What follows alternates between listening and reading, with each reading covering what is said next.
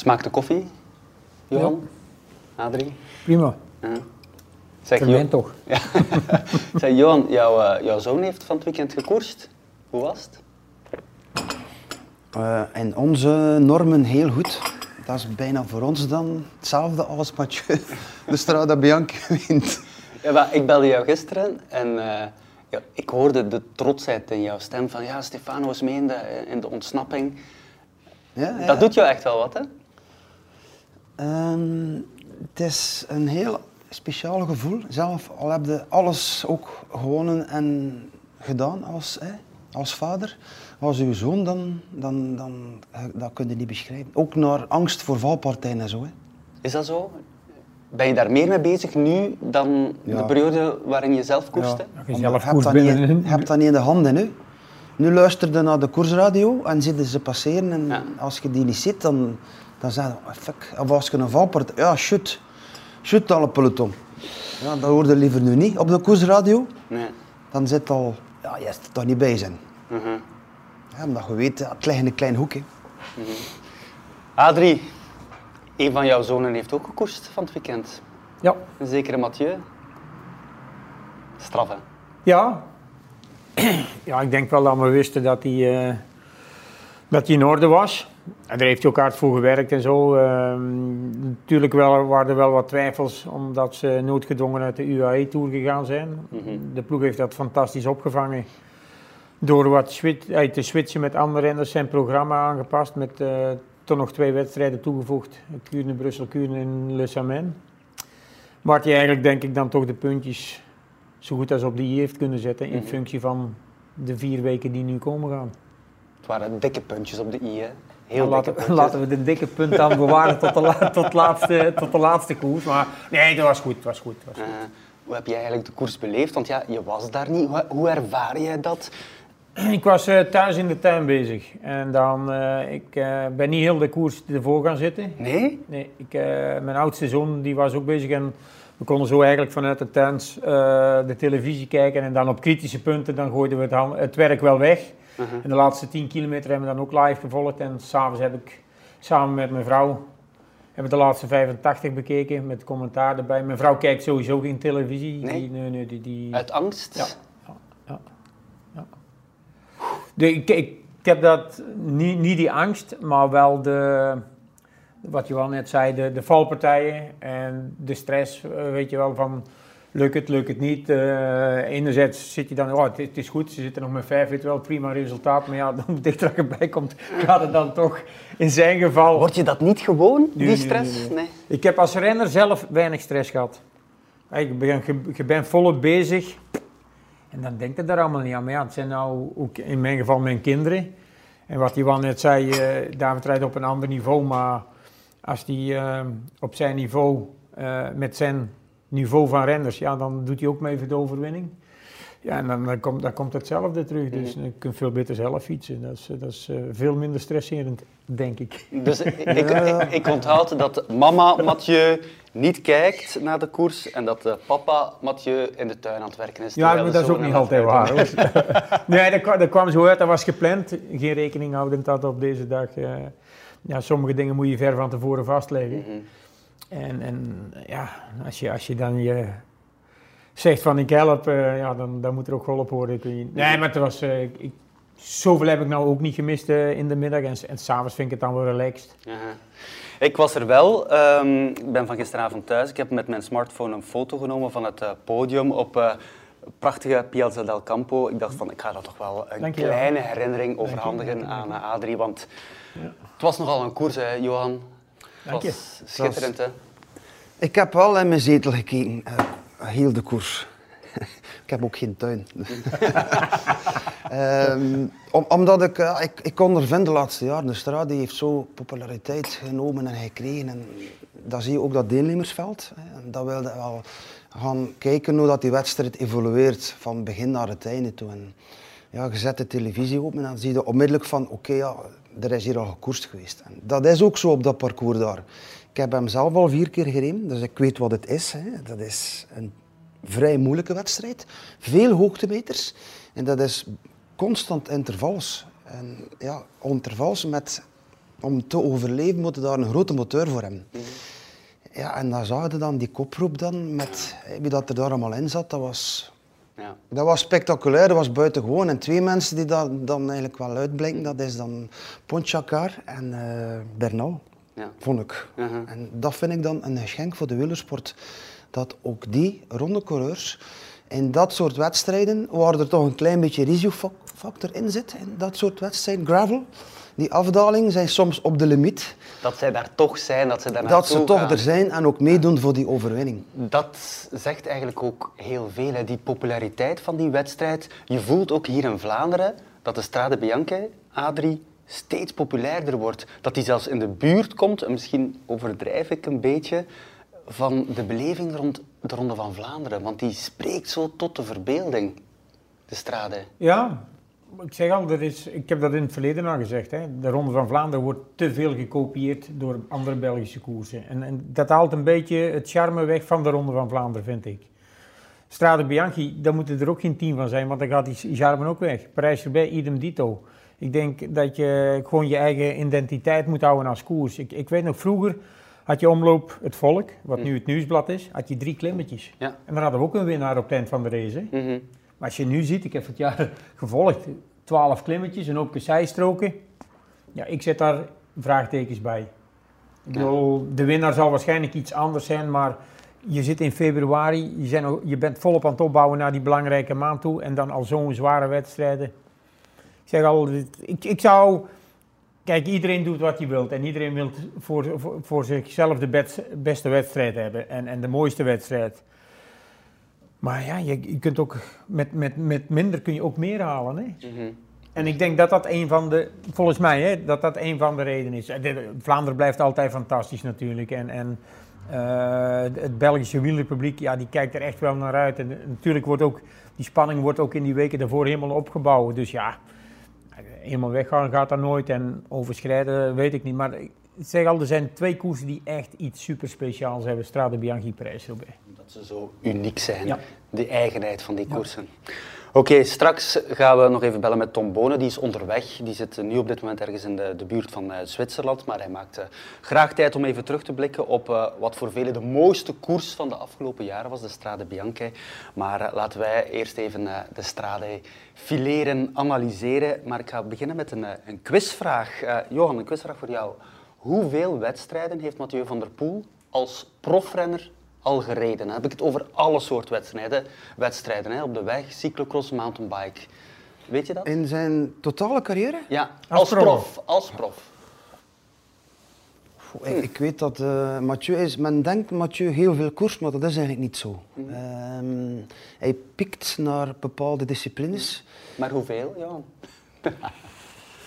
Ja, Weet jij het, Adrie? Adrie had Ik gok dan een beetje zes jaar prof, Mhm. 400 wedstrijden. Wauw, 402.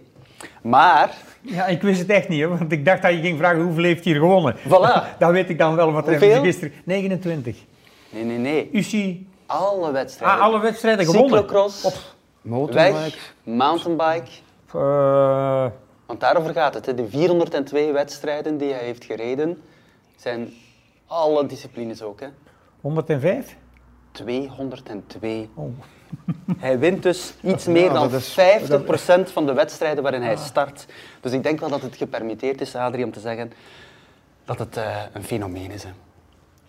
Ja, ja, ik hoor dat niet zo graag. Ik bedoel, Maar je, mag dat, je kan dat toch nee, niet meer minimaliseren? Nee, nee, absoluut niet. Maar je, je doet ook veel andere tekort natuurlijk. Hè. Nee, maar laten we het alleen over Mathieu hebben. Ja, oké. Ja, nou ja, het is fantastisch, maar ja, je pakt nu ook alle disciplines bij elkaar, waar- waarvan waarschijnlijk de, het veldrijden de grootste slok op is. Tuurlijk. Maar anderzijds, denk ik, als je, wanneer je het gewoon in, in drieën split, denk ik dat hij in, in elke discipline uitzonderlijke dingen heeft gedaan. En uiteindelijk, ehm, ja, als, als ik voor mezelf redeneer, ik, ik kijk dan gewoon naar, naar de momenten waarop, hoe hij het doet, hoe, hoe, hoe hij daar zelf van geniet, hoe wij daar als familie van, van, van genieten.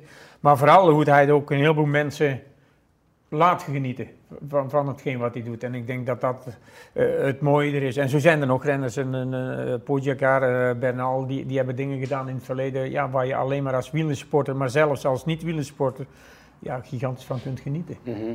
Ik ga straks dezelfde vraag stellen, maar ik ga ze eerst aan Johan stellen. Waar zet jij deze overwinning van de Strade Bianche in het rijtje van alle overwinningen van Mathieu van, Van Mathieu.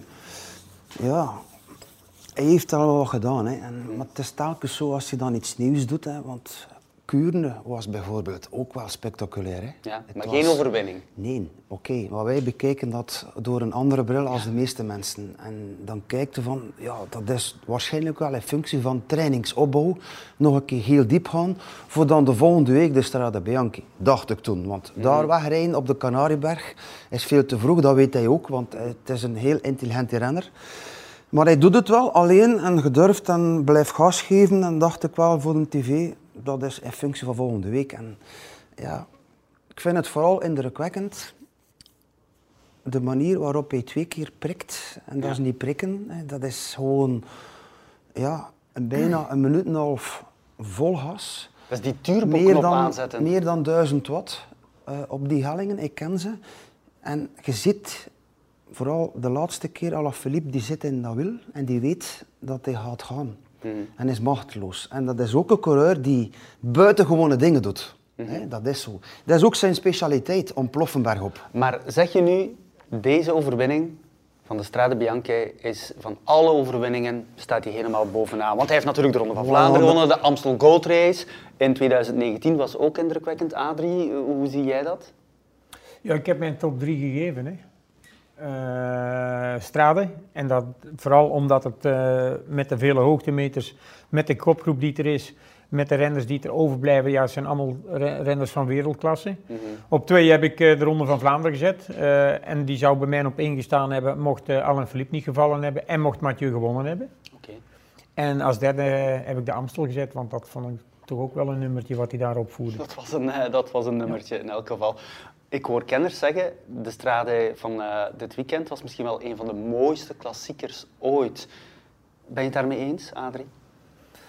Ja, ja het- ik, ik denk vooral omdat ze reageren dat daar twee eh toerwinnaars bij zitten. Ja. En, en dat er ook eh, renners zijn als toerwinnaars die daar de moeite voor nemen om daar toch naar af te zakken. En vooral met ambitie. Want je kunt wel als toerrenner naar daar afzakken en gewoon meerijden. En dan eh, tussen de 10 en de 30 aankomen. Maar hun hebben toch met de ambitie gereden om, om die koers te winnen. Of, of toch een eh super resultaat te halen. En ik denk dat we dat alleen moeten toejuichen, dat dat soort renners echt de moeite, want er zitten toch wel wat risico's aan, zeker voor die mannen, eh, dat die de moeite nemen om er daar af te zakken. Ik vind, ik vind het grote klasse. Bernal werd derde, Pogacar zevende en achteraf zei Pogacar van ik kom hier terug. Ik word hier ook wel steeds beter in. Dus hij wil inderdaad, wat jij zegt, die koers winnen. Hè. Dat, eh, dat, is, dat is duidelijk. En dat maakt het inderdaad zo mooi, hè, dat alle typen van coureurs die koers willen winnen. Ze zitten daar allemaal samen. Dat krijg je in niet veel wedstrijden, Johan. Nee, want het is een klein beetje gegroeid de laatste jaren. En het is ook een stukje gegroeid met Bradley Wiggins bijvoorbeeld. Die wint dan de Tour en die wil dan absoluut nog Parijs-Roubaix winnen. Hè. Maar dat gaat dan niet. Hè. Dat geeft dan aan hoe moeilijk dat Parijs-Roubaix winnen- winnen is. Hè. Dat dat wel zo moeilijk is. Natuurlijk spreken over uh, Pogacar, die, die man kan ook alles winnen. Hè. Als hij hem focust, is uh, heel goed te start dit seizoen. Maar hij heeft nog een lange weg af te leggen hè, nu naar, uh, naar die grote rondes toe. En dat is dan altijd de kunst om ja, te blijven groeien en te pieken naar die bepaalde koersen. Hij is zeker in staat om op een dag uh, Strade Bianchi en de Ronde van Vlaanderen te winnen, absoluut. Mm -hmm. uh, want hij gaat telkens botsen op die twee Charles. Hè. En die twee Charles, dat is Mathieu van der Poel en Wout van Aert. -huh. Maar laten we even uh, die sprint, want dat was het toch wel, op die Via Santa Catarina even bespreken. Hoe hij, à la Philippe, Mathieu van der Poel, hoe hij die daar achterlaat op die slotklim. En die steile, loodzware straat. Is dat dan kippenvel als je dat dan achteraf, want ja, je was in de tuin, uh, als je dat dan achteraf ziet? Ja, dat is gewoon goed zijn. Hè. Ik bedoel, en misschien Mathieu een superdag, al een Philippe iets minder. Uh, ik denk niet dat hij slecht was, want je, je, leest nu gewoon dat hij nog ver van zijn vormpeil zit, topvorm. Maar als ik hem dan zie rijden de weekenden daarvoor op de Van Toe en zo, dan denk ik dat die topvorm ook niet zo ver weg is. Uh, ja, het zijn natuurlijk wel twee renners die, die hun manier van koersen, dat vreet energie. Ze willen alle altijd van voren rijden. Uh, vond Mathieu wel ietsje terughoudender. eh, en, en, en, te- eh, en terecht. Ik bedoel, Iets slimmer. Heeft Ja, iets nou, sluwer gekoerst, ik, ik, ik. ik, ik denk ook dat ehm, die wegen zijn wel breed, maar er is niet zoveel plaats. Hè. De links en rechts van de weg, daar kun je beter niet rijden, want dat ligt daar allemaal een stuk losser. Dus je wordt eigenlijk volgens mij automatisch gedwongen. Of je rijdt op de eerste rij, of ja, je moet je wat schuil houden, wil je toch wat krachten sparen. Ehm, ja, eh, uiteindelijk denk ik dat de, wedstrijd van vorig jaar heeft hem ook heel veel geleerd. Toen, toen zag je hem bijna op elke foto waar een foto genomen werd. Dat, dat, dat heeft hem ook een lekker band gekost op een heel slecht moment. En het was met... ook nog eens 40 graden toen. Ja, maar in principe kan hij daar ook tegen. Ja. Ik bedoel, maar, maar ook Alain Philippe reed en hij had natuurlijk zijn, zijn kruid al verschoten voordat hij eigenlijk Mhm. voordat de eigenlijke finale kwam. En, en je zag het ook, Mathieu werd gelijk gelost op, de, op die lange strook. eh Alain Philippe vorig jaar. Dus, dus ja, het zijn... eh, zeker bij die temperaturen inspanningen, ja, die, die- kun je maar één keer doen. Oké, dit jaar was het heel anders. Eh, ieder, iedereen... eh, hij was zelf ook anders, want dat, dat kon je al wel zien. Dus eh, ja, ik zeg al, eh, van, van de periode van de lockdown vorig jaar... En de eerste wedstrijden heeft hij heel veel geleerd. Mhm. Maar ik heb die versnelling nog eens een paar keer herbekeken. Hè. De power die Mathieu ontwikkelt daar is echt gigantisch, is indrukwekkend. Hè. Julio Alaphilippe, ja, dat is normaal zijn sterkste punt daar op de Via Santa Catarina, om die daar zomaar los te, eh, los te rijden. Ik heb dat de laatste jaren nog niet gezien van een coureur, op die manier. Johan, jij? Nee, maar we hebben natuurlijk wel nog grote prestaties gezien. En- Maar eh, ik, ik wist het al voordat ze daar die straat naar links op reden. Hè. Eh, de frisheid dat Mathieu nog in het gezicht had. En dan kijkt je naar Alaphilippe. eh die wist dat ook op dat moment al. Dat hij ging moeten passen als Mathieu ging. En, en ja, Mathieu gaat zeker niet naar de sprint gaan daar, uit die bocht. Want het zijn heel moeilijke bochten daar. Dus dat is de sprint naar de finish toe. En ja, daar zit het toch bijna aan 25% daar. Mhm. Ja, ja, dat is gigantisch stijl. Dat is de specialiteit van die twee coureurs. Hè. Mathieu kan dat ook. Philippe kan het zeker. Dus ja, zitten ze daar met hun specialiteit. En is dan de renner die dan het meest frisse is van die dag. Ja. Dat de vorm van Alaphilippe nog niet goed is, dat, dat, dat, dat blaas ik een beetje weg. Hè. Dat, dat, is, dat is gazettepraat. Dus die is, is goed. Die gaat misschien nog een klein beetje beter worden met dan eh Terreno waarschijnlijk. Eh, maar, maar niet zo heel veel. Dus die is nu al top, anders zitten daar gewoon niet. Eh, zo is dat. Maar als we het even hebben over vermogen, Adrie. Wat was zijn piek op die klim, weet je daar? Dat moet toch om, om en bij 14, 1500 watt zijn, daar.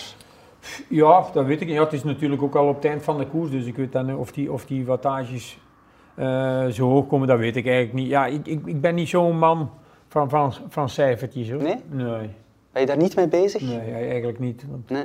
Ja, ik, ik, vind wel, want we hebben het dan altijd over wattages, dit en dat, maar iemand die 1000 watt trapt en iemand die 1400 watt trapt, die kunnen net zo hard rijden, want ze vergeten, het, het, het maximale wattage heeft helemaal 0,0 zin. Het gaat over de wattages per kilo. Ja. Ja. Maar daar hoor ik niemand over, omdat ze dat ook gewoon niet weten. Dus het is ook allemaal een beetje natte vingerwerk. Van, Ja. Kijk, als je, als je je gegevens allemaal vrijgeeft, dan, ja, dan kun je er wel achter komen. Mhm.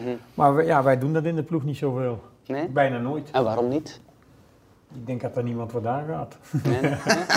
Ja. Ja, zo is het. Ja. Hey, ik bedoel, ik bedoel ze hebben ze wattages laten zien eh, achter de Amsterdam Gold Race. Mhm. Omdat toen eh, de performance manager, eh, ja, die vond dat indrukwekkend. En nu waren ze er ook wel over bezig. Maar van Matje komt heel weinig op social media van, van trainingen, van, van, van wattages en, en, en ja. Ja. Ik snap dat ook wel. Een beetje, eh, misschien het ouderwets denken. Ik snap ook dat, ze, dat heel veel renners dat wel op de social media zetten, omdat daar heel veel mensen voor eh, geïnteresseerd zijn. Ja. Het is ook Dus- interessant natuurlijk om Ja, te nee. zien Ja. wat, die, wat die gasten kunnen. Ik wil het wel weten wat Mathieu van der Poel trapt op die Via Santa Catarina en de hele wedstrijd. Dus ik vind het ook wel interessant. En ik zie ook dat hij op die, op die slotklim, dat hij, ja, ik zei het er net al, een soort van turboknop kan aanzetten om dan 10, 15 seconden te knallen. Ook na 180 kilometer zware koers. Ja, dat, Nee, is toch, snap- dat is toch wel fijn om te weten van hoe zit, hoe zit dat? Ja, ja. ja, ja nou, dus, weet je, er zit dan, oké, dan heb je een richtlijn, denk ik, want ik denk dat er echt wel verschil zit in de apparatuur waarmee gereden wordt. Mhm. Ja, ik zeg al, maar dat is iets wat we bij de ploeg eigenlijk heel weinig doen. Dus het, Maar hij is wel sterker geworden. Hè? Ja, ja. Iets, is geen momentopname dit, hè? Hij, Dit is hij is vorig jaar op het eind van het seizoen heel goed eh, eruit gekomen. Ja. Ook mentaal sterker. Ja. eh, gewoon omdat hij weet wat hij in die voorgaande, kom je er even op terug, wat hij goed gedaan heeft, maar vooral wat hij fout gedaan heeft. Hij heeft dan eh, zijn winter eigenlijk vrij zorgeloos kunnen afwerken. Wereldkampioen nog Ja, eens geworden ook. zijn, zijn dingen, zijn rust ook weer gelijk na het WK. Een week rust en eh, ja, hij neemt dan af en toe toch wel eens ietsje meer aan, want, want hij moest eigenlijk gaan trainen, maar hij zat dan met een kuchje. Ik zei, Joost, blijf gewoon nog lekker twee dagen binnen. Die twee dagen gaan voor hem volgens mij niet het verschil maken. Je kunt veel beter beginnen te trainen wanneer je terug gezond bent, Mhm. als dat je op het einde van je kuchje zit. Bl- Blijf dan lekker nog gewoon twee dagen lekker thuis. Dat heeft hij dan. Hij heeft een heel goed trainingskamp gehad. Is dan teruggekomen. Ja, bleek gelijk goed door Mhm. te winnen. Ja. Ja. En, en dan is er wel enige twijfel geweest, want je mist gewoon duizend kilometer, ki- eh, fietskilometers. Ja, we hebben dan... Hij heeft twee hele lange trainingen, of hele lange, lange trainingen gedaan, waarvan eentje eh, hebben we er samen gedaan.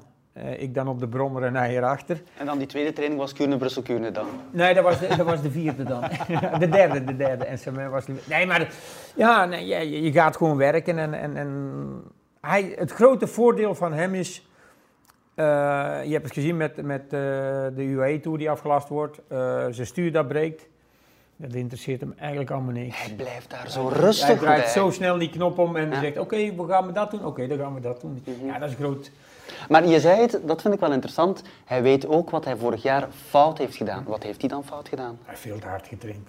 In- Echt? Ja, in, die in coronatijd? Ik, ik, ik, heb, ik, ik heb hem dat zo dikwijls gezegd. En ook lang.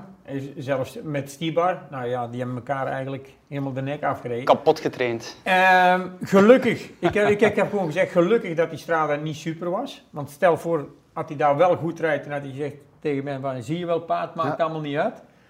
Dus het maakt wel uit, ook bij Mathieu van der Poel, maar ook bijvoorbeeld bij anderen. En, en ja, hij is altijd iemand geweest die, die zijn trainingen gedaan heeft op gevoel. Heb ik zin, dan ga ik ver. Heb ik geen zin, dan doe ik niet zoveel. Maar niet alleen zijn trainingen, hè? ook zijn wedstrijden. Wedstrijden, maar, maar ja, dan is er een performance manager gekomen met cijfertjes. En in het begin was dat ja, één dag per week. En nu, zit hij, nu volgt hij die vijf dagen of zes dagen per week. Weet je Zie, wel. het is belangrijke cijfers. Is het zo dat hij nog niet zo heel lang, en ik weet dat met bijna grote zekerheid, nog niet zo heel lang op die cijfertjes werkt? Ja, twee jaar of zo, hè? Drie Dat is, jaar, hè? dat is ook waarom dat hij nog beter wordt. Ja, en ik heb hem ook altijd voorgehouden. Hey, wie ben ik om dat te zeggen, maar ik praat puur voor hem. Ik zeg, rij nooit van je leven een grote ronde voor je 25ste. Vo- Puur voor hem, hè? Maar tegen mij heb je anders gezegd ja, in de maar tijd. dat ligt aan. Als je puur wegrenner bent, dan had ik het hem wel aangeraaid. Maar met de drie disciplines die hij doet, Dat is, ja, oké. Ja. Moet je dat niet doen. Want dan ben je er gewoon niet... Dat, dat gaat wel, maar dan gaat het ten koste van de verdere ontwikkeling, denk ik. Mhm. Maar als, je, als hij puur wegrenner had geweest, ja, dan had hij al twee of drie keer de, de Tour moeten rijden. Mhm. Maar niet, niet als je die drie disciplines Combineert. combineert en je wilt wereldkampioen worden op de weg en je wilt olympisch kampioen worden op dingen en je wilt dat nog hebben, ja, dan gaat het gewoon... Dat... Gaat hij honger ooit stillen? Nee. Gaat hij altijd blijven combineren? Is dat Ja, het ik ideale voor ik hem? denk, want ze praten nu dus al over de volgende Spelen in Parijs. Ja, en, en we hebben eh, wat dat betreft, we hebben het management wat erachter staat, we hebben sponsoren die erachter staan. Eh, ja, het is, op zich is, is het een heel mooi plaatje. Ik denk ook dat we toch weer een stapje gegroeid, ai, we, de ploeg een stapje gegroeid is ten opzichte van vorig jaar. Met, met renners waarvan de meeste het bestaan niet afweten, laat ik het dan zo maar zeggen. Ja. Maar ja, waar- we toch iets mee gedaan hebben, pak Tim Malier. Ik heb, ik heb het ook in, de, in, de, in de, in mijn column gezegd. Van, als de roodhoofdjes Tim Malier niet pakken, dan praten ze nu niet over Tim Malier. Hè? Nee, klopt. En, en die krijgt de kans. eh, die ziet ook dat Matje voor hem iets wil doen. Dat heeft hij vorig jaar in Tureno gedaan, een sprint aangetrokken. Doe het nu in Samem. Ja, en dat is de, het grote punt waar we nu echt keihard aan werken om één grote familie te kweken. Ja. Dus met, met personeel, met de renners die voor elkaar door het vuur gaan en ook positief blijven wanneer het wat minder is. Eh, ja, dat soort dingen. Dat is, ja. dat is, dat is gewoon. Een, een, een- ik heb altijd gezegd: een ploeg koop je niet bij elkaar. Een ploeg die, die zoek je bij elkaar, die creëer je. En dat gaat niet in één jaar, daar gaan jaren overheen. Nee. En, Dat Ja. weet Patrick Lefevre ook. Je moet eraan werken. Daar moet je Ja, aan werken, ze, inderdaad. ze zijn wel zo bezig, want je kunt nog een naam noemen. Vermeers bijvoorbeeld. Mhm. Ja. Ik vind Vermeers vind ik persoonlijk een betere wegrenner of dat hij een crosser is. Mhm. Ik persoonlijk, hè, maar het kan verkeerd zijn. Wat dat hij altijd doet op de weg, en Tweebel hem vorig jaar, en ook weer de Strada. Ja, dat zijn pionnen dat Mathieu wel gebruikt dan, hè, en vo- waardevol zijn. Ja, we hebben het er straks nog over, over Tim Merlier, maar ik eh, stel voor dat we even naar Tom Bonen gaan bellen. Die is nu op dit moment eh, onderweg Eh, en we gaan hem even op eh, luidspreker zetten. Die is onderweg met de auto, ik denk naar Italië. Tom Bonen, je bent eh, onderweg, duidelijk. Hè? Waar, waar ben je nu? Nou, ik ben nu in Zwitserland. Ik zit eh, bijna in Luzern. Ik ben onderweg naar Toscane voor eh, de, de fotoshoot met La Passione. Ah, oké. Een fotomodel, Tom Bonen. Oké, goed. Af en toe, af en toe. Een goede dag kan ik dat nog. Zeg Tom, heb jij ook zo genoten van de Strade Bianche? ja, ik vond het een geweldige koers. Dat eh, een wedstrijd waarin dat eigenlijk ehm, constant heel snel gereden is. Eh, je zegt dat er een, eh, heel hoog niveau van, van renners aanwezig was. Voorzichtig ook wel tot in de finale, maar dan een, ja, ene keer dat de finale echt ontplofte, ehm, was het verschil in, eh, in vormpijlen en klasse duidelijk merkbaar. En eh, ja, met een prachtige winnaar. Hè. Fantastische Weer, weer goede demarages, echt wel te zien dat hij eh, eigenlijk op dit moment op geen enkel terrein iemand te duchten heeft, denk ik. En eh wel prachtig gedaan, gewoon constant druk gezet in de finale.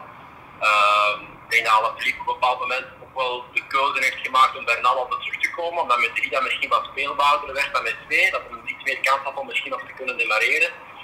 Maar Mathieu heeft dan constant druk blijven zitten in die afdaling. En één keer dat echt in de vallei waren richting Senna, toen, eh, ja, dan, dan, is, dan is het gewoon nog afstellen op zo'n. Eh, dat is echt prachtig gedaan. Uh-huh. Wat vond jij van die eh, versnelling in die steile loodswaren via Santa Catarina? Zo in een flits wegrijden van Alaphilippe, had je dat verwacht, Tom? Ik denk dat Alaphilippe momenteel nog niet in zijn beste vormpijl is. Die is goed, die is echt uh, up, and coming zal ik zeggen. Maar die is nog niet zoals dat hem uh, ooit geweest is. Zeker niet op WK. Maar wel al supergoed. Maar um, ik wist het niet goed. Ik had wel, nadat hij de demarrage had, op het moment dat hij ging, zag ik wel het verschil met, uh, met de vorm tussen Mathieu en Alaphilippe. Um, dus ik had wel zoiets van, ja, dat daar kan, dan kan hij op de finish ook. ik had niet verwacht dat hij, hij ging verliezen eigenlijk. Mm-hmm. Kon jij dat ook in jouw hoogdagen, Tom, op die manier die steile klimmen opsprinten?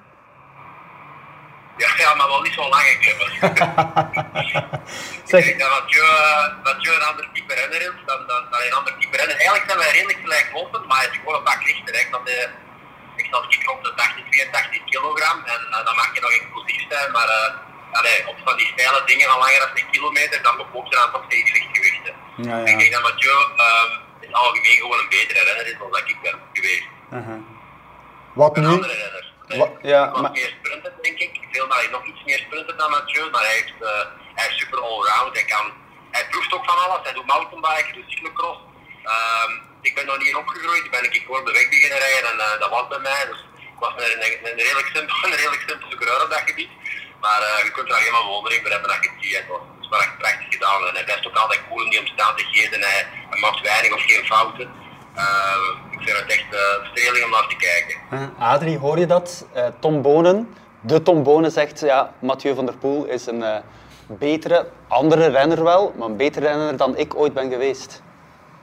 Ja, op, op, misschien op een paar andere terreinen, maar hij moet zijn eigen nou niet wegsteken. Ik bedoel, de palmarès van, van Tom mag er ook zijn en ik denk dat, hij, dat Tom op zijn terreinen er ook alles uitgehaald heeft. Alleen het, het, het, het, het, terrein van Mathieu is ietsje breder dan dat van Tom was. Maar -huh. dat wil niet zeggen dat je dan een mindere renner bent. Hè. Uh -huh. Tom? Dag, dag Adi trouwens. Dag, ik dat, dat Mathieu, Mathieu kan gewoon uh, een breder scala aan wedstrijden halen. Ik heb, ik heb spijt dat ik in mijn, in mijn, in mijn de beste jaren nooit de keuze heb gemaakt om de Amstel eens te proberen. Want ik denk wel dat dat in mijn mogelijkheden lag. Maar ja, ja, niet gedaan. Dus dan moeten we er ook over zwijgen. Maar ik denk dat Mathieu bijvoorbeeld ook de luikpas naar geluid kan winnen. Um, dat zou ik nooit kunnen hebben. Uh, van zijn leven niet. En uh, daarom ook, ik denk dat hij gewoon een, een ander type renner is. En, uh, hij is snel. Hij is capabel om een, een massasprint te winnen. Ik denk dat ik iets sneller was in mijn hoogdagen. Dat ik iedereen kon kloppen als ik echt goed was in mijn hoogdagen. Dat kan hij misschien net niet. Maar hij kan dan wel veel meer op andere terreinen. Dus ja, we zijn andere renners. En, Het is weinig nut eh, om ons te vergelijken, maar ik vind Mathieu het algemeen gewoon een, een betere coureur. Omdat ik was in mijn wedstrijden altijd wel een van de kloppen mannen, maar als je dat kunt zien dat je daar eigenlijk uh, de Amstel en Luik en, en noem maar op allemaal dat kunt bijpakken, de Stradibianchi heb ik nooit gezien. Eigenlijk ook stom, want dat was een wedstrijd die net op up and coming was, als ik nog koerste. En uh, om die of andere reden hebben wij dat nooit gereden. Als ik in Italië zat voor de, de Tirreno of zo, dat heb dat nooit gestart. En uh, ik heb er wel spijt van, want het was wel een koers dat ik graag gereden had. Het zou wel een fantastische koers. En wat nu, uh, Tom, volgens jou, kan Mathieu dit nu rekken, dit vormpeil, tot en met Parijs-Roubaix? we zullen zien. Hè. Ik denk dat er ja, renners zijn geweest die dat gekozen hebben om een, heel andere aanpak van, van het voorjaar. Dat is uh, zoals Wout van Aert onder andere, die gekozen heeft voor een hoogtestage. Dus die gaat wel progressie blijven maken nu in de volgende wedstrijden. Uh, Mathieu is een beetje meer oldschool, dus die, die traint wel hard, maar die koest ook graag. En uh, ik zie liever iemand die daar dit vorige week over gaat, de coureur, die moet koersen, hè, zeker in deze periode. Uh, de kansen liggen niet zo heel dik en je hebt uiteindelijk 5, 6, 7 echt uh, mooie wedstrijden die dat toch eigenlijk allemaal wel wilt aanvatten met de best mogelijke vorm om te proberen te winnen. Ja. Um, ik denk dat Mathieu uh, dit zeker kan, kan volhouden, maar natuurlijk, ja, en ik zit niet met een glazen bol voor mij om te zien wat er nog gaat gebeuren. Hè. Als hij ergens nog eens tegen een dek gaat of hij wordt ziek of je weet dat nooit niet, maar ik denk dat puur fysiek het wel aan kan om zijn vormpeil na een week of zes, zeven vol te houden. Mm -hmm. Je hebt hem vernoemd, Wout van Aert. Wat vond je van hem? Uh, heel goed, heel goed, degelijk. Uh, eigenlijk zeker binnen de verwachtingen. Uh, zoals we vorige week ook al gezegd hebben, ik denk dat je op stage wel 100% van jezelf kunt geven, maar ik denk dat je wedstrijd zo die, uh, dat uittypen van je weerstand, die, die, die paar keer dat je naar die 105% moet gaan, zodat je geen koers alleen kunt hebben, dat je echt over je limiet wordt getrokken. Ik had het dan nog een beetje miste. Dat zag ook eigenlijk op momenten dat het echt hard ging, dan well, moest het lossen, maar dan kwam we wel terug, dus hij zit wel al hij zit wel al een goede vorm en hij kan wel tegen die weerstand aan, maar er nog niet over gaan. En ik denk dat hem, uh, dat hem gewoon het wedstrijdritme mist om, uh, om echt top te zijn. Oké. Uh, hij zegt, ik piek naar de Heilige Week, Ronde van Vlaanderen, Parijs-Roubaix. Ja, is dat... Ik heb daar soms een klein beetje mijn bedenkingen bij. Is dat slim om te zeggen van, kijk, die twee wedstrijden, daar ga ik nu voor gaan? Want ja, dat zijn maar weinig kansen, hè. dan moet ook alles goed vallen. Ja, maar dat doet doe iedereen dat niet. Ik bedoel, uh, kijk, alle mannen die daar, die daar voor het voorjaar gaan, de Vlaamse klassiekers gaan, die pieken allemaal die weken. Hè. Ze doen dat allemaal op een andere manier. Sommigen toch op een andere manier. Maar iedereen weet uh, dat je die, die, twee, drie weken pakt van Harelbeek en af tot, tot naar Roubaix. Alle mensen die daar voor het voorjaar gaan, die gaan daar proberen top te zijn. Hè. Ja. Uh, er zijn sowieso weinig kansen dat je daar nu nog pikt of niet. Iedereen pikt daarna. Uh, ze hebben allemaal evenveel kansen. En, ik denk dat Wout goed weet wat hij mee bezig is. Maar we zullen zien wat de beste aanpak is geweest. Ik, ik, denk dat het verstandig ook is om niks te laten liggen als dat kan. Ik denk, ik denk ook niet dat het van plannen is trouwens. Die dat nee, gewoon bezig is met strak plannen in hoofd.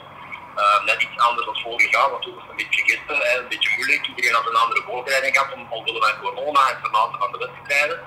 Nu valt het veel beter te plannen allemaal. En ik dat dat ook iets wat op de ploeg bij, bij Jumbo en waar Wout gewoon beter ligt. Dat ze daar meer comfort in vinden om, om met een planning te werken die duidelijk is. Terwijl dat Mathieu misschien iemand is die gewoon zegt van oké, ik ga rijden en we gaan die wedstrijden en ik probeer vandaag heel goed te zijn. Maar dat is gewoon een heel verschillende aanpak. Er is, er is geen beter of slechte aanpak, er is alleen een aanpak die werkt. En dat zullen we pas zien naar Parijs-Roubaix, wel echt dat beste geweest is. Zo is dat. En deze week gaat uh, Wout van Aert proberen de Tirreno Adriatico te winnen. We zullen wel zien of dat hij daarin slaagt. Tom, moet je nog veel uh, kilometer rijden nu? Uh, ik zal eens kijken, nog 700 kilometer. 700 kilometer, ja. Dan kan je, dan kan je nog, uh, ben je nog wel even onderweg. Nog een uur of vijf. Maar ja, jij durft nog een beetje sneller doorrijden. Een uur of drie? In Zwitserland durf ik niet zo goed. Ah nee, dat ben... In Duitsland ging het juist goed vooruit, maar nu ben ik even op mijn gemak, want die zijn er nogal streng. En uh, Italië durf ik ook zo wel een klein beetje te snel rijden, maar uh, dan, kunnen we, dan kunnen we nog praten met de politie. Oké, okay, Tom, nog een, een fijne dag. Salut. Hè. Goed, salut. Dag. Adrie, hij heeft het al even aangeraakt, Tom Bonen. De vijf monumenten. Ronde van Vlaanderen heeft Mathieu al. Milan Sanremo, Parijs-Roubaix, Luik, Bastenaken, Luik. Ronde van Lombardije zelfs. Vooral voor die laatste twee moet je wel heel goed uh, klimmen. Wat denk je, is dat mogelijk?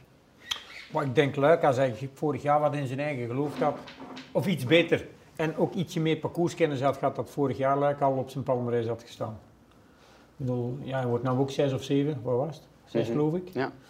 Dus, en eh, dat was niet, ah, je, had gedacht dat achter eh Rosé Flacon dat dat gelijk naar beneden ging, maar er kwam nog een stuk vals plat. En, en het was een jaar of zes, zeven geleden dat hij daar geweest was, toen we nog met eh, junioren daar getraind hebben. Dus hij wist het ongeveer wel, maar ja, ongeveer is niet goed genoeg. Eh, ik heb, was toch ook wel aangenaam verrast, want dat heeft vorig jaar wel bij hem eh, voor een klik gezorgd dat hij eh, tiende werd in Lombardije.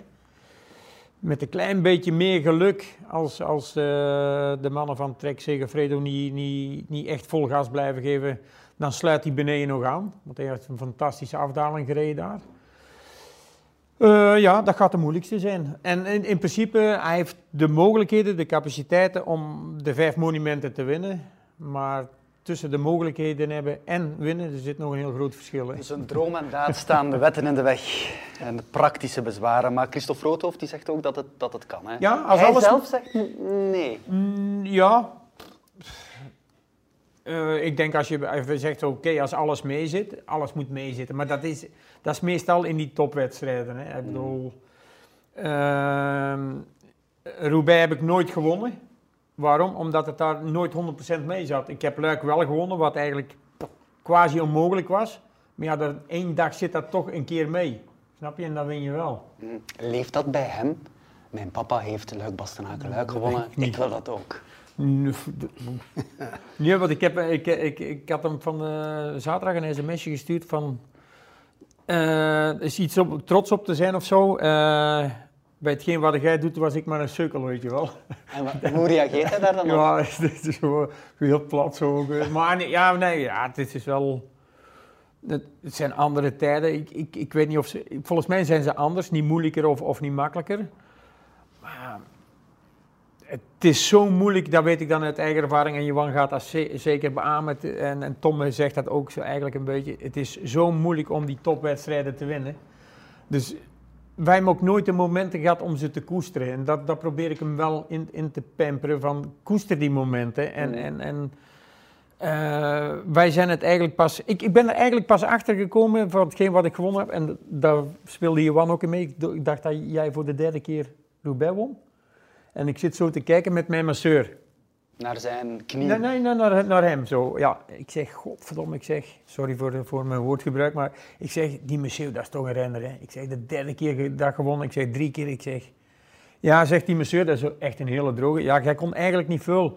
Hij zegt, je hebt Amstel gewonnen, je hebt Luik gewonnen, je hebt eh, Vlaanderen gewonnen, je hebt eh, Zurich gewonnen, je hebt Frankfurt gewonnen. je hebt- Ja, ja, als je dan de top Ja, is en dat wel toen- veel, hè, Adrie? En, Want- en toen begon ik pas te beseffen, eigenlijk ja, oké, ik heb dan nooit eh, drie keer een grote koers gewonnen, maar ik heb wel een race andere wedstrijden op ander terrein kunnen winnen. En ja, toen, toen, dacht ik bij me, ja, eigenlijk heb ik het toch- ook niet zo slecht gedaan. Maar snap je, ik, ik denk ook niet, jou kennende, omdat we eigenlijk bij de jeugd uit Stefano bij ons reed, wij praten heel weinig over ons Nee, bijna nooit. carrière. Maar ik, ik denk dat jij ook niet op het moment dat je zegt van, goh, ik ben een goede coureur, ik heb voor de derde keer erbij gewonnen. Ik denk dat dat bij jou, jou een klein beetje kennen. Ook, ja, bij jou is het misschien Ik anders vind omdat je de dat, blessure eh, hebt gehad. hè? hebt hem een heel goed punt ge- gewezen van geniet en koester die momenten nu, want Hm. dat, die zijn zo kostbaar.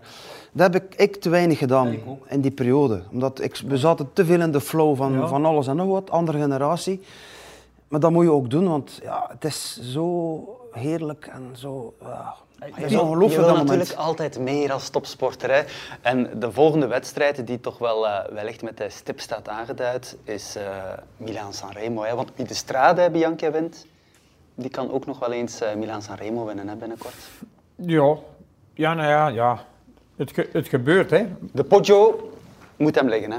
Ligt hem. Ja, maar voordat je daar bent en je al 280 of 290 kilometer gedaan, er kan al zoveel gepasseerd zijn. Dat, dat- ja, het is, Mhm. Voor mij het is geen gelukskoers, hè. Wat iedereen zegt, ja, het is een gelukskoers. Want je komt met 50 man aan de podio, ja, inderdaad. Maar er zitten nog maar een man of 7, 8 die echt fris zijn. Hè. Mhm. Maar hij lijkt op dit moment onklopbaar. Ik ben aan het denken, wie kan hem daar kloppen? Mocht jij ploegleider zijn, Adrie, van een ploeg die probeert te winnen van Mathieu van der Poel, hoe zou je het aanpakken? Ja. Hoe moet je tegen Van, hem van rijden? een ploeg. Het is geen voetbal, hè. Voetbal is, heb je ploeg A en je ploeg B. Nee. Wielrennen heb je gewoon 25 ploegen Ja. met 7 renners. met, met, met verschillende. Je, kunt- je kunt zeggen, ah, we gaan dat zo en zo doen, maar dan is er een andere ploeg die heel jouw plannetje om zeep helpt, omdat Ja. die denken, ja, wij kunnen ook winnen. Kijk, je zit dan met puntjes, je zit met sprinters, dus eh, een Française jeu, ik noem maar iemand, die, gaan, die gaan ten koste van alles proberen om de maar over die klim te krijgen.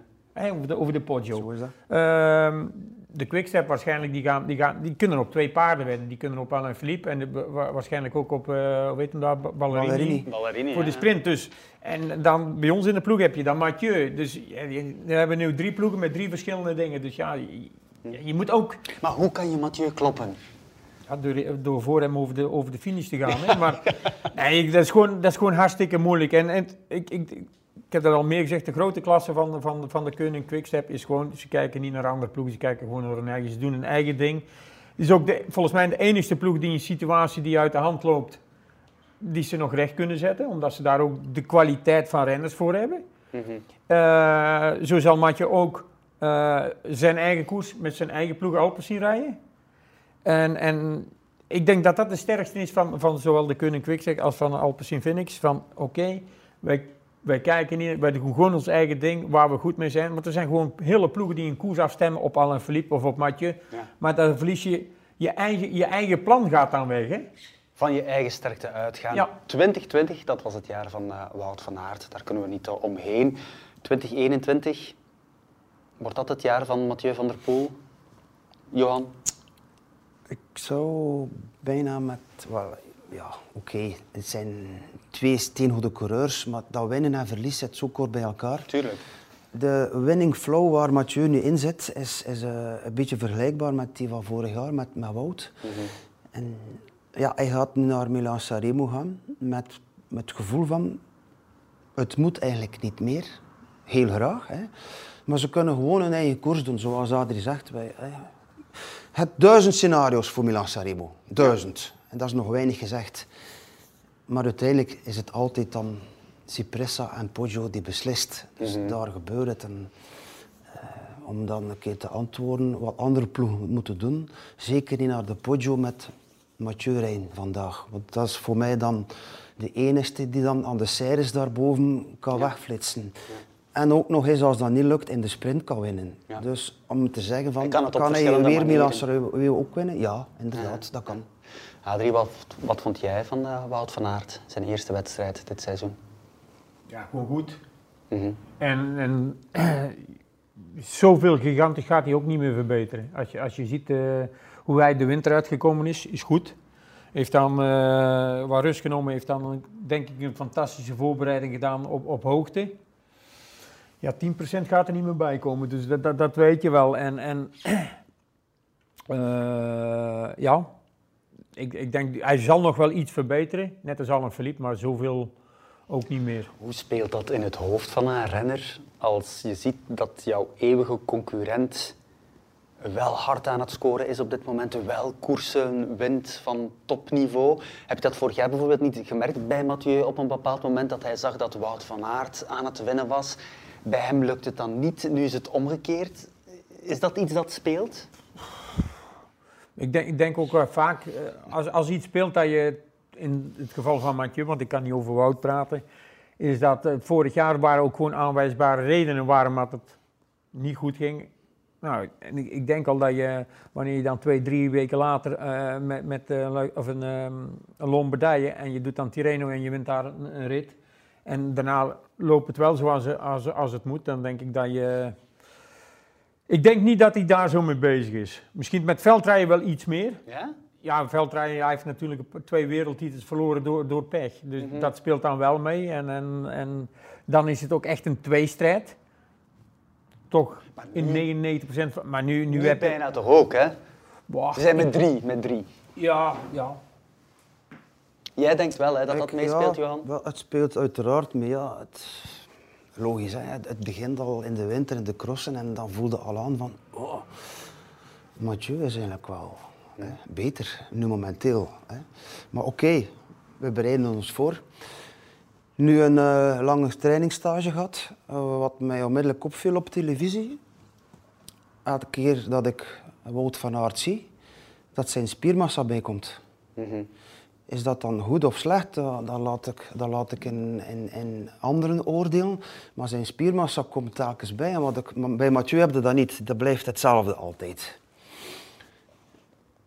Ja, dan op die momenten Wout voerde wel telkens op de lange stukken waar die grote motor aan bod moet want die is in orde, die motor. De forcing. En Mathieu prikte dan twee keer op de momenten dat je dan ja, moet prikken. En dan komt dan de koersritme waarschijnlijk naar boven dat Wout niet heeft. Mhm. Had hij nog 5% beter worden? Nee. Hij gaat nog iets groeien.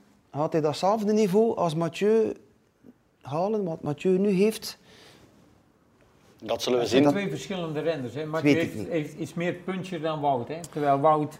Maar dat, als, je, als je Wout volgt, ook... Zijn, zijn lichaam is, is gewend in die lange inspanningen. Hij doet niks anders dan kools oprijden, kools afrijden, kools oprijden. Daarom ook die spiermassa die telkens blijft toenemen. Hè. Ja, want dat, dat, stond er nu ook weer in, dat hij weer twee kilo spiermassa moest afvallen. Ja, twee kilo in de Strada Bianca is heel wat. Om die dan, als je dat rekent dan in die wattages, kilogram watt, is dat heel wat. Mm -hmm. Dat is heel wat, inderdaad. Ja. ja, het is heel wat, dat is letterlijk. Laten we het eens even hebben over de generatiekloof. Want uh, voor het begin van het seizoen had ik misschien, heel misschien nog gedacht dat het wel eens het laatste seizoen kon worden van de oudjes, tussen aanhalingstekens, voor een Van Avermaat, Gilbert, Van Marken. Uh, maar na wat ik dit weekend heb gezien, geloof ik daar eigenlijk niet meer in. Het is, uh, is het voorbij voor die generatie, Adrie? Maar ik denk dat Van Marken eh, best wel al een goed seizoen gereden heeft. Een, ja. goede wedstrijd, het seizoen kunnen we nog niet over praten. Valverde was niet goed in, in Strade Bianchi, gisteren een stuk beter. Mhm. in, uh, werd hij negende. Ik zou ze nog niet erop afschrijven. Het is wel um, de verandering die, die ik zelf dan meegemaakt heb. Uh, ik, ik, ik, dateer uit de tijd dat er gewoon 100 kilometer, 120, 130 gewandeld werd. En dan in finale van van 80, 90 kilometer soms. Nu wordt er hard gekost. Maar ja, dat, en dat is terug, want dan hebben we begin jaren 90 gehad. En toen kreeg ik het gewoon moeilijk, dat was gewoon de vlag naar beneden. En of er nou 100 kilometer, 200 of 300 stond, dat was gewoon rijden vanuit de start. Nou, daar heb ik het echt moeilijk mee gehad. Ik ben het ook nooit te boven gekomen. dus de, wat dat betreft. En nu zie je dat weer terug. Dus dat, dat moet ik wel bij zeggen dat de wedstrijden doorsnee toch wel wat De Tour de France bijvoorbeeld is, 100, is 1000 kilometer korter hè, als ja. toen al wij reden.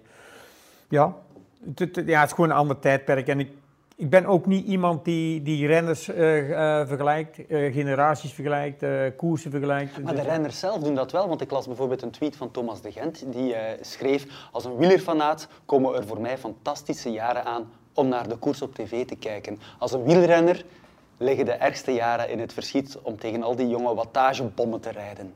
Ja, dus hij is een renner in het peloton en hij beschrijft dat, hij voelt dat ook zo aan, dat, dat die nieuwe jonge generatie is opgestaan. En het zijn nogal wat mannen, hè. Pogacar, Bernal, Pitcock, Alaphilippe, Van der Poel, Van Aert, Mark Hirschi.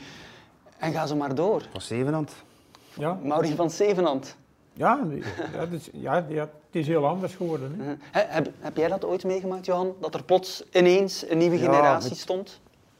Op een bepaald moment in de carrière voelde wel aan van oké, ik moet nu toch iets meer op ervaring en koerskennis en op dat gaan teren om, om toch die, ja, die, die finale mee te gaan en dat te openen. Dat lukt al niet meer, die finale openen, dat voelde wel, maar geeft dat niet aan toe. Ja, in de Strade Bianca, ik ga nu één renner aantikken, dat is Greg van Avermaat. Dan, dan, komt, dan staat er vast van, die eerste prik moet, moet er al uit. Dat is een beetje pijnlijk om te zien wel, hè? want ik dacht, dat is niet oké hij, voor heeft pech of zo, maar hij had geen pech, hij was gewoon niet goed. De winter, dat is een voorbereiding naar en als die eerste koersen, als die oké zijn, is dat een boost van motivatie. Ja, dat is zo de eerste keer van, kom iets te kort. want, want zijn ritje, daar waar hij tweede werd, was wel goed van Was wel goed. In de Haute Ja, maar ja, daar zitten toch met iets, ietsje andere renners. Dan haal je het aan, hè. Van in het begin koersen, hoogtemeters, volumes en dan op het einde iets tekort komen. Dat zijn wedstrijden, Roubaix, Vlaanderen. Dan... Dat is die categorie. Hè. Ja. Mm -hmm. We hebben het al uh, de hele tijd gehad over een uh, Nederlander die uh, dit weekend heeft gewonnen.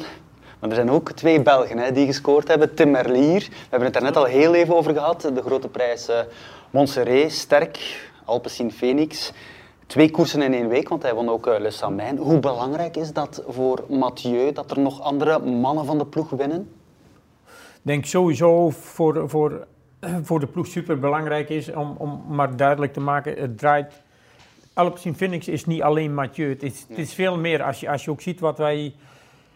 Wat vooral de gebroeders Roodhoofd eh, aan transfers gedaan hebben, eh, renners opgepakt hebben die, die uit blessures kwamen. Ik noem er een Vakoc, die, die twee jaar geleden echt half dood op de weg lag. eh, die vorig jaar bij ons gereden heeft en waarvan je zou kunnen zeggen, pff, wat moet je daar nog mee?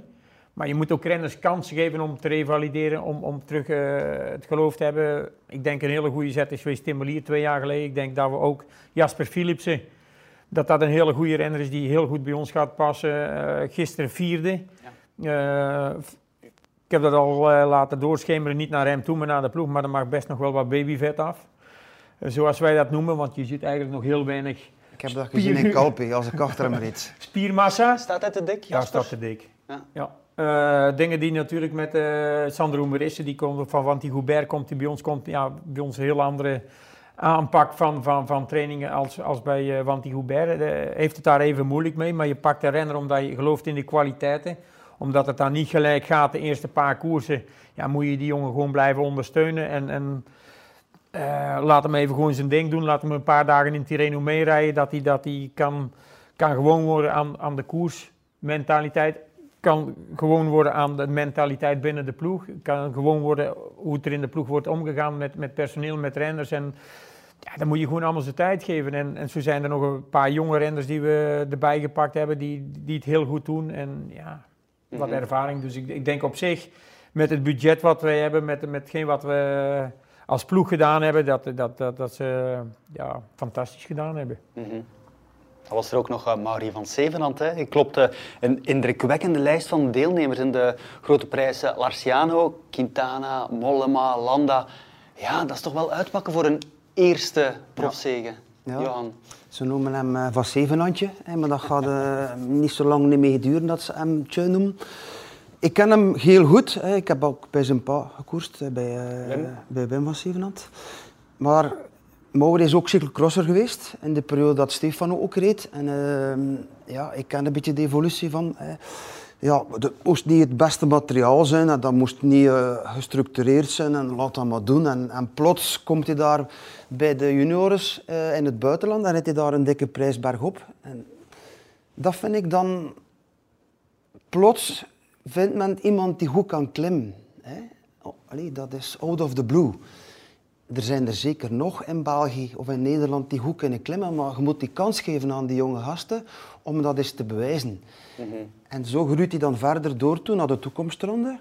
Gaat hij dan uiteindelijk op een vroege leeftijd naar eh, Patrick Lefevre. Voor mij de beste keuze, want daar kan hij ook groeien en blijven groeien. Ik hoop dat er momenteel geen groot team daar een patat op geeft en zegt zoveel. Hè, want dat ligt dan heel moeilijk. Maar verder doorgroeien in die ploeg. En ik denk dat we op weg zijn dat we een klimmer hebben voor in de Giro en in de Tour mee te doen voor een zware bergetappe met Mauri. Alright. Heb je het eh, TikTok-filmpje toevallig gezien van zijn zus, Steffi van Zevenand? Heb je dat gezien? Ik heb dat samen niet TikTok. Die werd compleet, Instagram heb. die, eh, werd compleet gek bij, bij de aankomst. Je moet dat zeker eens even checken. Kan jij dat nog, Adrie? Compleet gek worden bij een overwinning van jouw zoon? Nee, je is altijd ja, wel innerlijk blij en zo, maar je zult mij geen gekke dingen zien doen. Ik, ik, ik geniet daar op mijn eigen manier van. Ik sta ook bijna nooit bij de aankomst als, als ik voor de ploeg werk. Maar jij Eh, rijdt het gras af terwijl hij over de streep Nee, komt. nee, nee, nee, eh, dat niet. Dat heb ik al gezegd. Ik heb de laatste 10 kilometer wel eh, live zitten kijken. juist, ja. Maar nee, ja, ieder doet dat op zijn eigen manier en dat moet ook vooral blijven doen. Ik denk, ja, wanneer je kunt genieten op ieder op zijn eigen manier en, en ja, dan, dan moet je het gewoon zo doen. En is dat uit de bol gaan, dan is het uit de bol gaan en is het eh, op een andere manier, dan is het op een andere manier. Het was, wel een grappig gezicht. Marie van Zevenand kreeg op het podium een, eh, een worst van 14 kilogram. Wat is de, de zotste prijs die jij ooit gekregen hebt als je daar op een podium stond? Herinner je dat nog?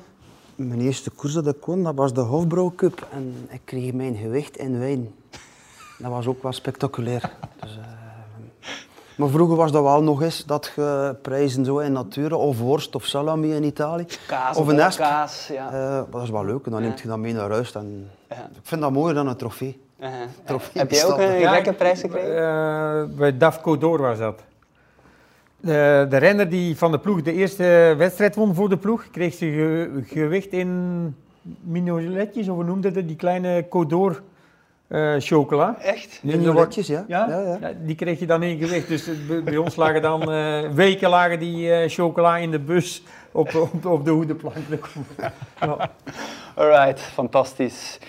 Adrie van der Poel, Johan Museeuw. Eh, nog een drukke dag vandaag? Nog een Wat beetje... druk niet, maar ik probeer vandaag nog wel wat te gaan fietsen. Ja, ah, tuurlijk. Ja. Jullie blijven fietsen, hè. Dat, dat gaat nooit stoppen, hè. Wow, ik heb toch, als ik gestopt ben, toch een jaar of zeven niet gefietst. Ja. Heb ik wat, wat gelopen en wat eh, bij de voetbal gedaan en zo. En dan, Maar dan komt dat toch terug, hè. Ja, maar het kwam ook omdat mijn jongens, ja, die wouden wat gaan fietsen en zo. En dan, ja, dan ga je wat mee. En ook door mijn werk eh, met fietsclinics en toen als gastheer bij Rabobank, ja, dan, dan moet je wel fietsen. Want dan kom je er toch achter dat fietsen alleen maar leuk is wanneer je een beetje conditie hebt. Als je geen conditie hebt, is er niks aan. En ja, zodoende fiets je dan weer veel. Ja. En jouw conditie is nog altijd goed, hè, Johan, dat weet ik. Goed, maar dat is vooral de passie, door, eh, de passie van de sport, de wielsport en met de fietser graag rijden. Want wij waren twee mannen die moesten heel veel doen om iets te bereiken. Ja. En men denkt soms dat Mathieu dat niet moet doen, maar die moet dat ook doen. En dat is allemaal een zever, dat toppers niet moeten trainen. Ik weet eh, hoe Miguel Indurain bijvoorbeeld vroeger trainde, Greg Clement, om nu maar twee mensen te noemen, die trainde meer dan een ander. Waarom? Omdat die ook meer aan kunnen. Het is fantastisch om jullie bezig te horen en die passie voor de fiets, eh, dat die er nog altijd is. Ik wens jullie nog heel veel koersplezier. Graag tot de volgende keer. Voilà, dit was de Het is weer koers podcast. Tot de volgende.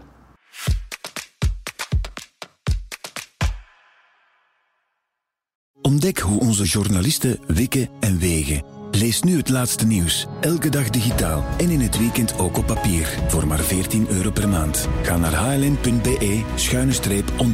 Het laatste nieuws, in het hoofd, in het hart.